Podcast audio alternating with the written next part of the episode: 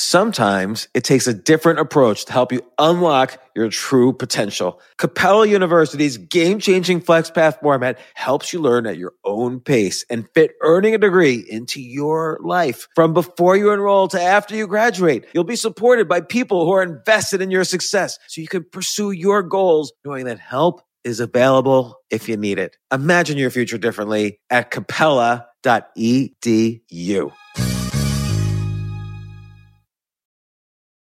So, in order to support our show, we need the help of some great advertisers. And we want to make sure those advertisers are ones you'll actually want to pay attention to and hear about. But we need to learn a little more about you to make that happen. And I would love to learn more about the audience. So, go to Pod Survey.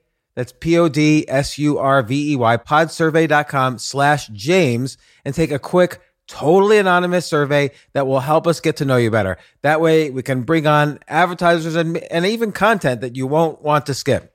So once you've completed the quick survey, you can enter for a chance to win a $100 Amazon gift card. Terms and conditions apply. Again, that's podsurvey.com slash James, J-A-M-E-S. Thanks for your help. This isn't your average business podcast, and he's not your average host.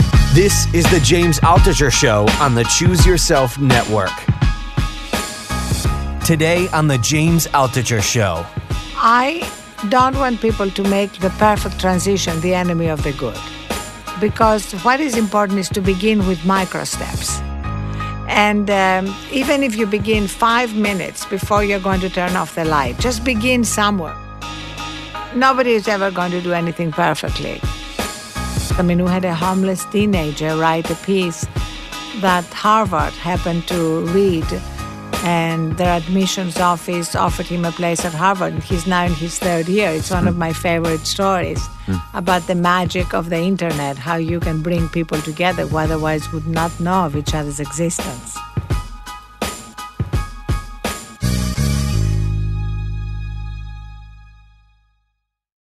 So I'm here with Arianna Huffington. Arianna, how are you doing? I'm doing great. I got my eight hours sleep. Did you? I did get eight hours sleep. And you know, we're going to talk about the sleep, your book, The Sleep Revolution, Transforming Your Life One Night at a Time. I do want to talk about a couple of other issues first, yes, if that's okay. Of course. But I loved your book. I am a pro sleeper. Like, I will do anything I can to sleep eight, nine hours a night. Nine hours is good for me. I feel I need nine. Is that okay? Well, you think it's too uh, much? I think, no, no. As they say, unless you are narcoleptic or severely depressed, you can overeat, but you cannot oversleep. That's good to know. And so, you know, oh, here's another quick question I have before getting into everything. Sometimes I try this, and I used to do this more as a serious experiment, but now I only do it occasionally. Four hours in the afternoon, four hours at night. You think if I divide it in two, is that okay? Well, here is what uh, science says that get, completing all the cycles of sleep um, requires seven to nine hours for the vast majority of people. You know, you may be needing nine hours, I need eight, that's my optimal. Somebody else may need seven, unless you have a genetic mutation. If you have a genetic mutation, then you can do great with four or five hours. About 1% of the population has that mutation. You can test yourself, but really, you don't really need to test yourself. You know that. You wake up in the morning and you feel completely recharged. But what about if within a 24 hour period I do two phases of sleep? So why would you do that? Uh, sometimes if I'm staying out late and uh, I'm just hypothetically saying if let's say I go to sleep from 1 a.m. to 5 a.m. and then from 1 p.m. to 5 p.m. It's definitely not optimal Okay. because when you wake up in the morning, you're not going to be fully recharged. I see. So you're going to have those hours until you go back to sleep where I feel tired. that where you're going to feel tired. And for me, any any hour of your day when you feel tired is really an hour when you're not living life to the fullest, when you're not fully vital, fully present, fully joyful. Well, well, I want to talk much more about the book, and it's it's an important book for people to read. But I feel like I would be wasting a little bit of time here. If I mean, you're Arianna Huffington. Your name is iconic. The Huffington Post. I want to kind of. I always look for the secret origins of my superhero. So I want to kind of go back to the fact that I'll let you know I just bought a book for $156 on Amazon. $156. Your book from 1974, The Female Woman, is on sale on Amazon for 156. I bought it. Yeah, I could have given it to you for free. No, no, no. An author deserves to get paid, although I am sure it's I'm just sure some I'm collector. not being paid anymore Yeah. for the female woman.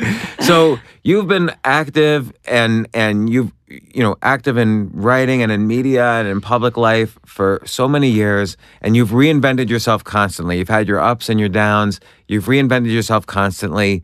What obviously something is driving you that has catapulted you to success on each new reinvention. What what do you what what has been this driving force since you were a, a young woman? And you're still obviously a very young woman but uh, I'm no longer a young woman, but I, I credit um, my mother for a lot of things because she always made my sister and me feel, even though we're living in a one-bedroom apartment in Athens without any money, she always made us feel that we could aim for the stars and that if we failed, she wouldn't love us any less. And that failure, she used to say, is not the opposite of success, but a stepping stone to success. So a lot of it for me had to do with um, pursuing things I loved, things I wanted to learn about. You know, I've written 15 books. They're all very different. They're often about things that I'm exploring, and then I'm sharing my discoveries with my readers. And the Huffington Post was born because I really love bringing people into conversations, and I could see conversations were moving online.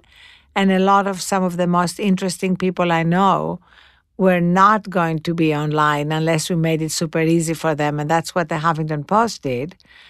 And so it everything springs from um, what I'm experiencing, what I'm learning, and how do I present it to the world. Well, and a lot of it though has been through reinvention over the years. Like you've gone from book writing to um, television personality to politics, and for politically you've changed. What has wh- wh- what has been kind of a low moment through these that that resulted in a profound, let's say, a change that really catapulted you to a next level of success? Because often we achieve success from a bottom. And wh- when have- when have you found yourself like thinking, "Oh my God, I can't believe I'm going through this again"? There were always low moments. Uh, when uh, you mentioned my first book, which was a big international bestseller, and I was 23, so it all came really fast. And then my second book, which was on the crisis in political leadership, because that's what I was interested in, uh, was rejected by 36 publishers. And I ran out of money, and um, I was living in London at the time. And I remember sort of walking down St. James's Street, rather depressed, um, wondering if I was following the right profession and whether I should do something else. And I walked into Barclays Bank just on a whim and asked to see the manager and asked for a loan. And he gave it to me, even though I had no assets. And Why? That wouldn't Uh, happen now. well, I know it was just one of those gifts that the universe gives you. I felt a little bit like in fairy tales, you know, when sometimes you you have the um, um, hero or the heroine lost in a dark forest, and little animals appear to guide them through the forest. Well, I felt that um, bank manager was like a, a little helpful animal helping me through a, um, a dark period in terms of decision making about my life. And so they gave you that loan. What happened then? What did you do and with the then, money? you know, it, it made it possible to keep things together for a little longer until I finally got an acceptance and the book was published. And it meant I stayed on the path of being a writer, which is what I did most of my life um, until I launched the Huffington Post. And then I've continued writing books while editing the Huffington Post. well, let's talk about um, the Huffington Post. That it seems like originally your your motivation for I don't know if this was your motivation or not, but it seemed like a good way for you to launch the Huffington Post was to get your celebrity or not celebrity but powerful friends together to write. It was a way for you to actually interact with them. Like uh, it was a good excuse for you to call all these people and say, "Hey, write for my website." And that that seems like a good way to launch a site. Many people try to launch successful popular sites but are unable to. You obviously had a great technique for launching a site which is to get well-known people to write for it. Well, the Huffington Post was from the beginning a combination of being a journalistic enterprise, where we, as we became profitable, started uh, hiring more and more reporters, editors. We now have over 800 in 15 countries, but also a platform that um, invited people, some very well known, as you mentioned, some not at all known, to share their stories, to share their opinions. And um, we now have over 100,000 bloggers, and we are um, developing a new product to make it easier to blog on HuffPost and um, hoping to get to 1 million quickly.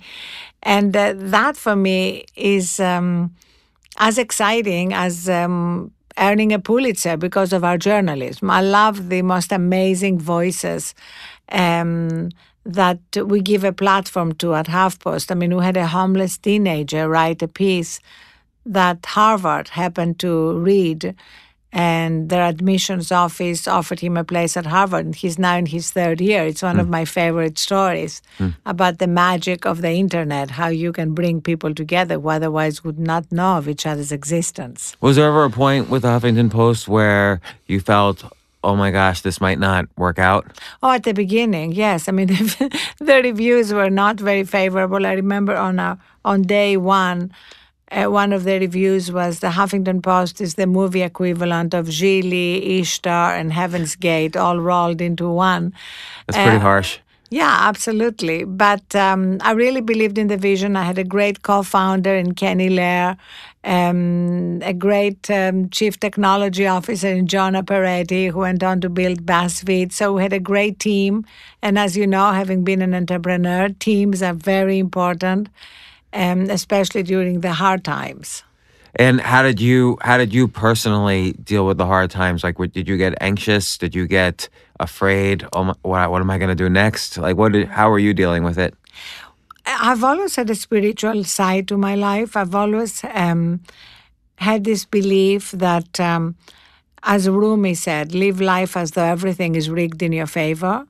Mm. And I've I've had so much experience in my life of things that seemed really dark that turned out to be the best thing that could happen. Like what? Like when uh, a man that I was in love with in my 20s, that I was with for seven years, didn't want to have children, didn't want to get married, and I really wanted to have children. So I left him and moved from London to New York. So everything that has happened to me in this country, you know, being married and having my wonderful daughters, having. Um, uh, my career, the Huffington Post, my friends, everything happened because, in a sense, a man would marry me and I moved continents. So I, I really believe that very profoundly. So it doesn't mean that you don't get anxious or afraid, but um, one of my favorite lines, again from my mother, is that fearlessness is not the absence of fear, but uh, moving on despite your fears. Hmm. So, so speaking of the Huffington Post and moving on, you did sell it for a nice sum, but you're still with the Huffington Post. Like, how have you seen m- many founders after they sell their company and after a year or two, they leave the company, they move on to different things. You've stuck with it, you keep, continue to build it. How have you seen your life change since basically selling the company and, and making a significant amount of money and, you know, living out the dream? So always the agreement was that I would continue running the Huffington Post. Mm. And um, a few months ago, I signed another four-year contract.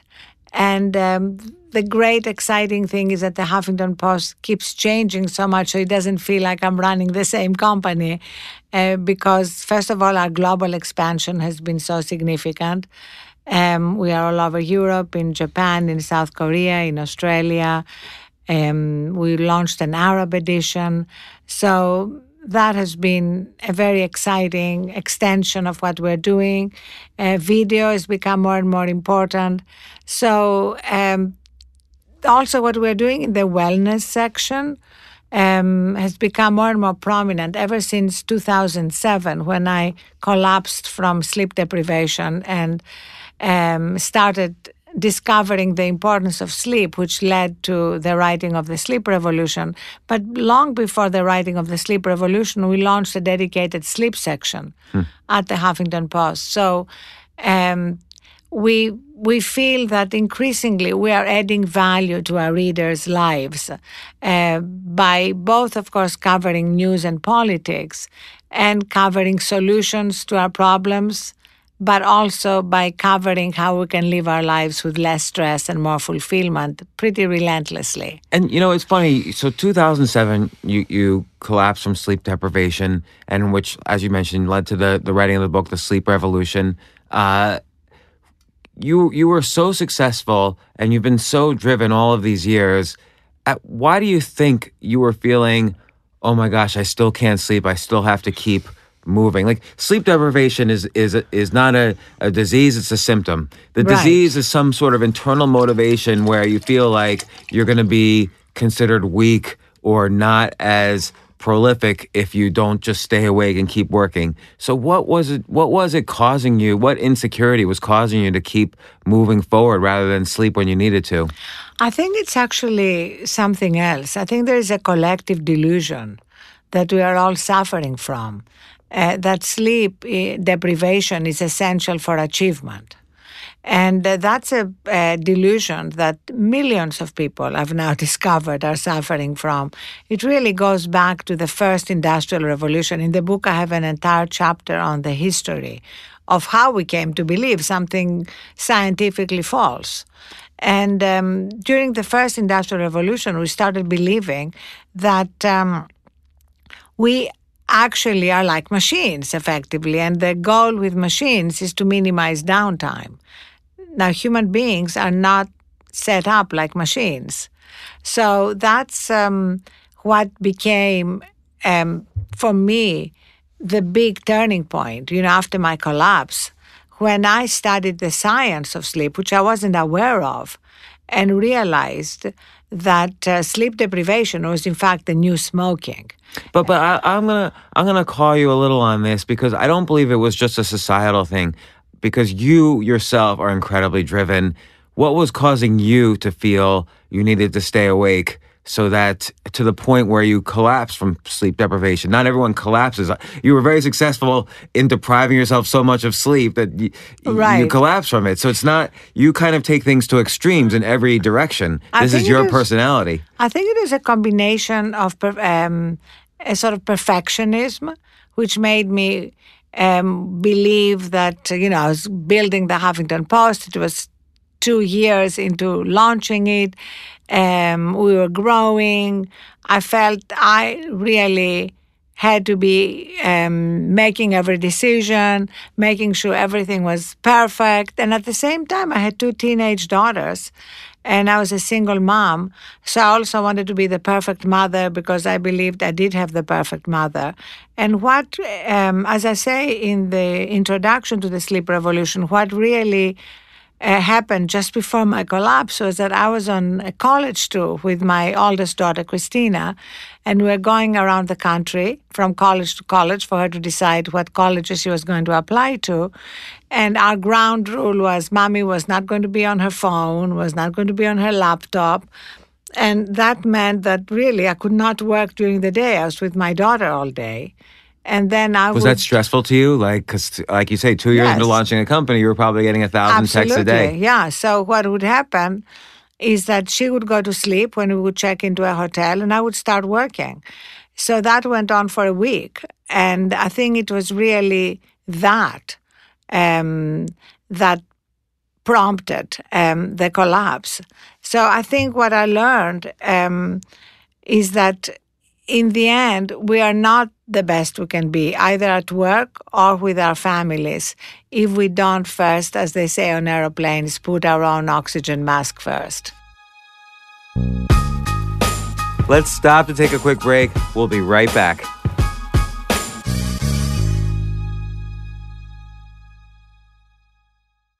Yes, it's totally true. Airbnb has changed my life. If anything, they have made my life so much better. Like I used to live in Airbnbs. I, I lived in over 100 or 200 different Airbnbs over a three year period. And I loved it. I love, I became a really good guest of Airbnbs and I got to know lots of hosts. So when I initially owned a house, I, of course, the first thing I thought was I'm going to turn my house into an Airbnb because I travel a lot. So why leave my house unused when I can make a side income by letting others Airbnb my house or come to stay in my house as guests and having my own Airbnb or, or being a host for Airbnb has allowed me to do just that. And I've met other hosts. I've actually spoken at Airbnb's host conference. I think it was in 2017. I met so many just nice hosts. It's a great community. And I love, you know, turning my own home into an Airbnb. Like I'm traveling to Austin next month. My home's going to be an Airbnb while I'm away and I'll stay in an Airbnb. I'd rather stay in like a three story house Airbnb than in one tiny hotel room in, in the middle of Austin during South by Southwest. So listen, while you're away, your home could be an Airbnb. Many people host on Airbnb, but there are people who are just letting their house sit empty who've never thought about it or didn't realize their space could be an Airbnb. Hosting can easily fit into your lifestyle and is a great way to earn some extra money. So if you have a home, but you're not always at home, then you have an Airbnb. Your home might be worth more than you think. Find out how much at airbnb.com slash host.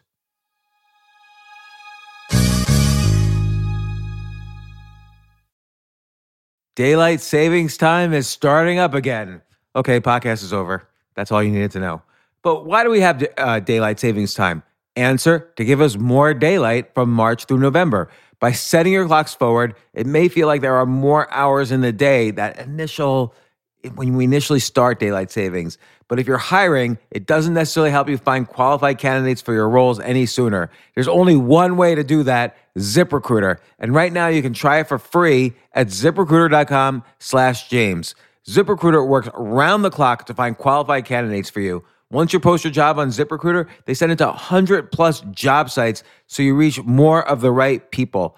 This is such a brilliant idea for a business, and ZipRecruiter did it. So, ZipRecruiter's smart technology also quickly scans thousands of resumes to identify people whose skills and experience match your job.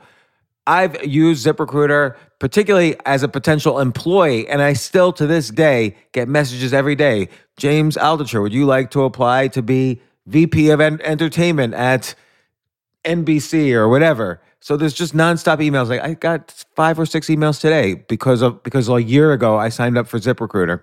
So spring forward with a new hiring partner, ZipRecruiter, and find top talent sooner. See why four out of five employers who post on ZipRecruiter get a quality candidate within the first day. Just go to this exclusive web address to try ZipRecruiter for free. ZipRecruiter.com slash James. Once again, that's ziprecruiter.com slash James. ZipRecruiter, the smartest way to hire.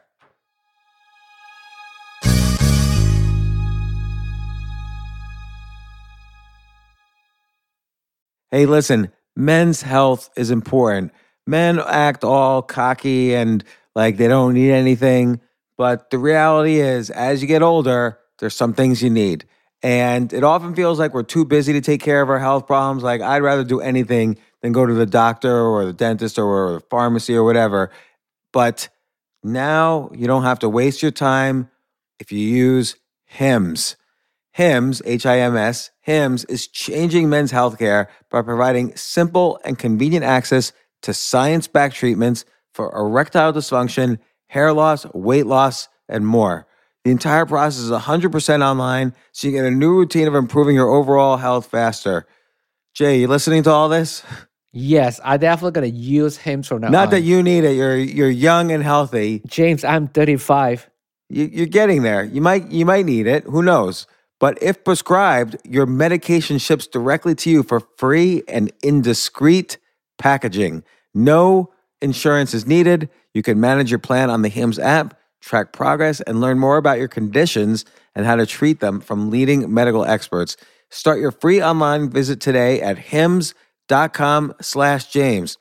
Could you imagine that there's a whole section just with my name on it? Hims.com slash James. That's how I how much I am representative of the kind of person who needs Hims.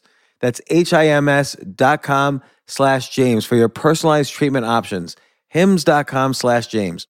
Prescriptions require an online consultation with a healthcare provider who will determine if appropriate. Restrictions apply. See hims.com slash James for details and important safety information. Subscription required. Price varies based on product and subscription plan.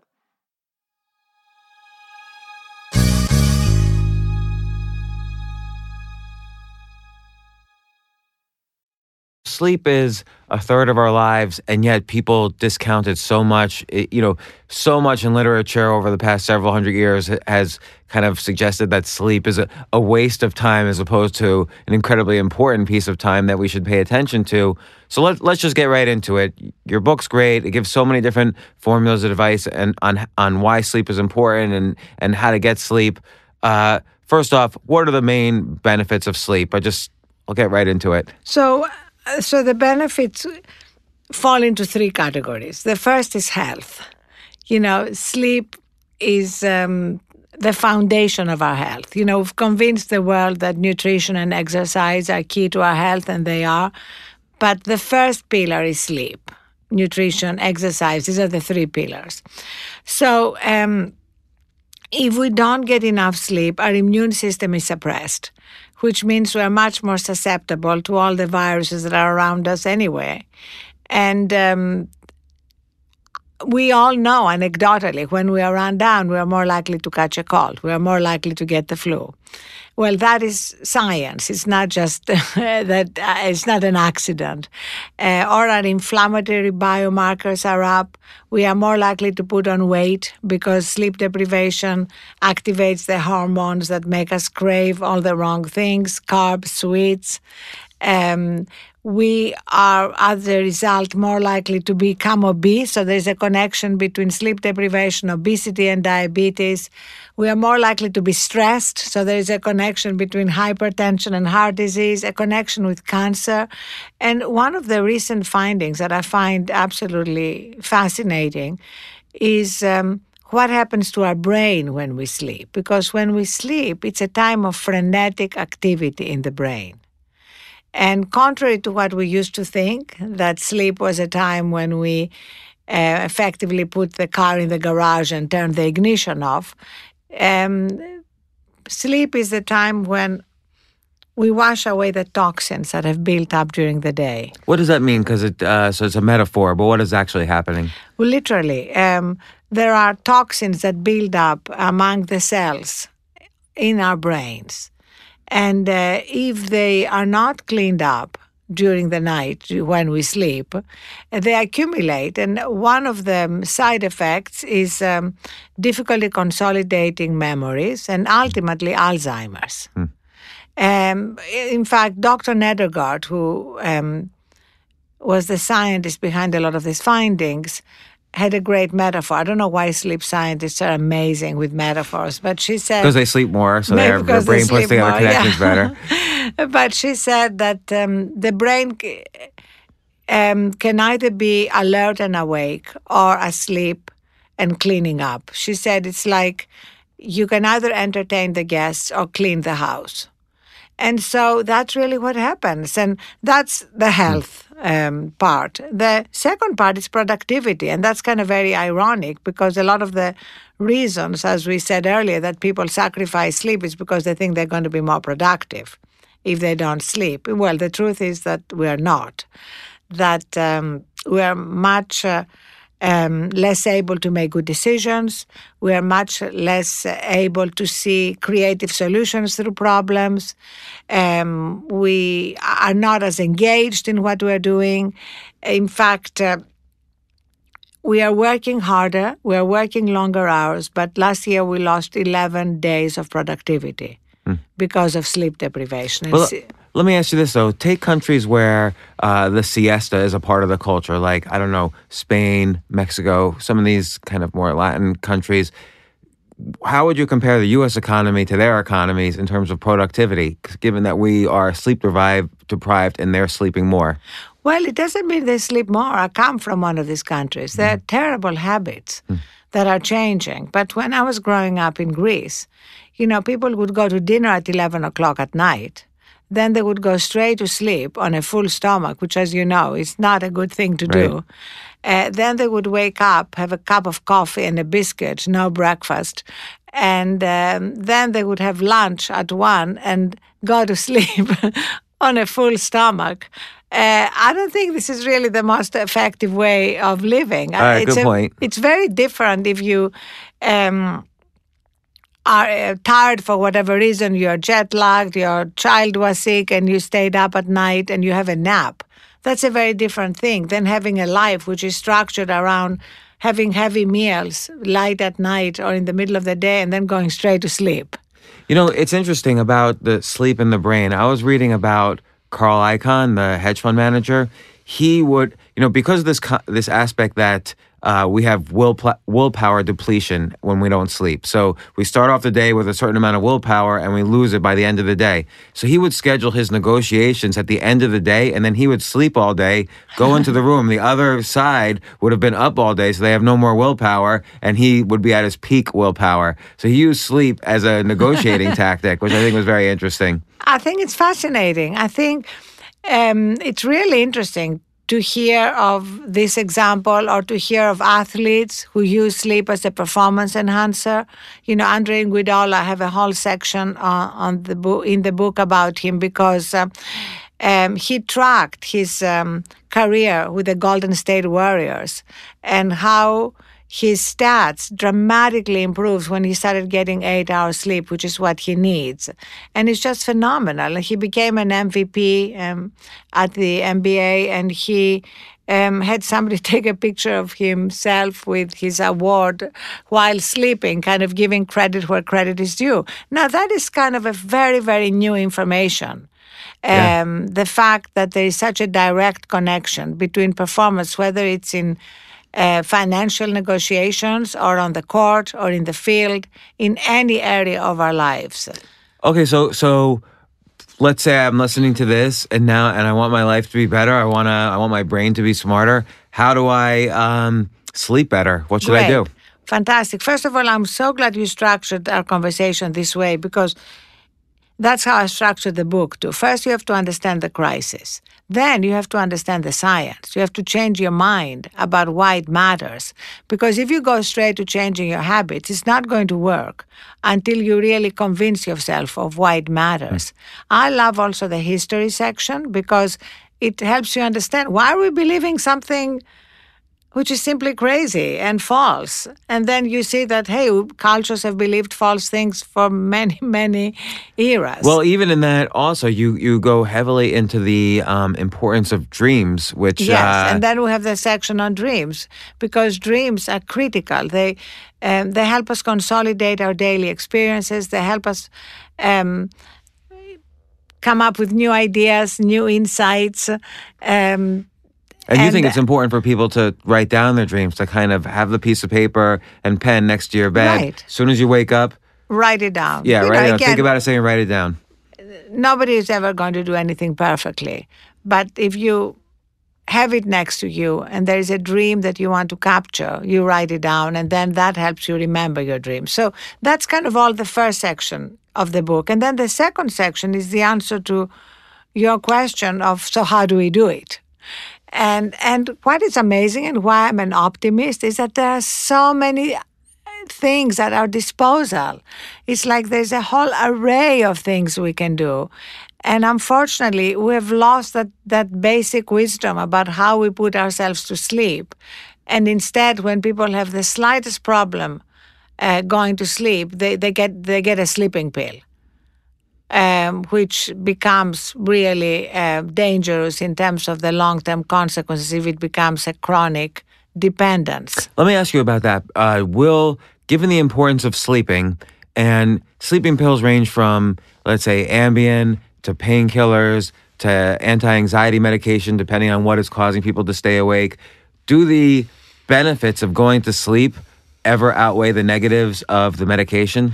Well, there is there are so many alternatives, including cognitive behavioral therapy. If you have if you are suffering from hardcore insomnia, uh, which has been as effective as any sleeping pill in, in helping people go to sleep. We just have to prioritize um, taking the steps that will get us to sleep. But for most people, what is needed and is not happening in most of our lives is a transition to sleep. So, so tell me about that. What's when should it start in the day? And it's also related to exercise and food. Like you said, you can't you can't have a full meal and then instantly go to sleep. That will be unhealthy as well. So, so what? When does it start? When does the sleep preparation start? And and how do we do it? Well, first of all, let me just say that I don't want people to make the perfect transition the enemy of the good. Because what is important is to begin with micro steps. And um, even if you begin five minutes before you're going to turn off the light, just begin somewhere rather than trying to create the perfect uh, preparation for sleep and you don't do it. So let's say you're just starting. Pick a time. You know, mine is 30 minutes before I go to sleep. But You're start. you're, you're far better than me. I I you honestly, do two hours, right? Um, I'm already thinking about sleep tonight, and it's only noon today. So I sleep is all day for me. So, you know, you have to decide what works for you. But for somebody who now, as most people do, is on their phone until the last minute, answering texts and emails, and then puts the phone on the nightstand and turns off the light, for that person, I'm sure there are many people listening to us now who are that person, it doesn't matter. Start five minutes, 10 minutes before you're going to turn off the light. Turn off all your devices, laptops, smartphones, iPads, everything, and gently escort them out of your bedroom. That is the first key. It's like a clear demarcation line between your day life and your sleep. And our smartphone is the portal to our life. Hmm. So after that, what has been absolutely invaluable for me is having a hot bath with Epsom salts and flickering candles around. But if you around, but if you don't want a bath, have a hot shower. There is something wonderful about water, kind of washing away the day and um, beginning to slow down the brain and wind us down. I also love kind of rekindling the romance with sleep. So wearing dedicated sleep clothes, you know, pajamas or night shirts or night dresses or even special t-shirts, just not the things we wear to the gym, which is how I used to go to sleep every night. And then going to bed, by now the, the nights are the lights are lower. Um, if you have um, blackout shades, great. If you don't have an eye mask nearby, um, lo- the temperature for me, the ideal temperature is about 67 degrees, but anything between 60 and 70 degrees. And in bed, I read physical books that have nothing to do with work. I read novels, I read uh, philosophy, I read poetry. No iPad because the photons shooting out of the the screen are bad for you. the whole blue light thing. And also, there's something wonderful about the tactile nature of books, you know, just holding a book. And even, in fact, I would consider it a personal victory if your listeners are reading The Sleep Revolution and it puts them to sleep. And then, you know, this wonderful moment when you just literally let the book drop on Yeah. the floor and you turn off the light. Um, and I love to to do the the final thing I do uh, to be about what I'm grateful for from that day. So I write down three things I'm grateful for. They don't have to be big things, but it's really giving the closing scene of the day to the good things rather than all the setbacks and the problems. And every life in, includes both.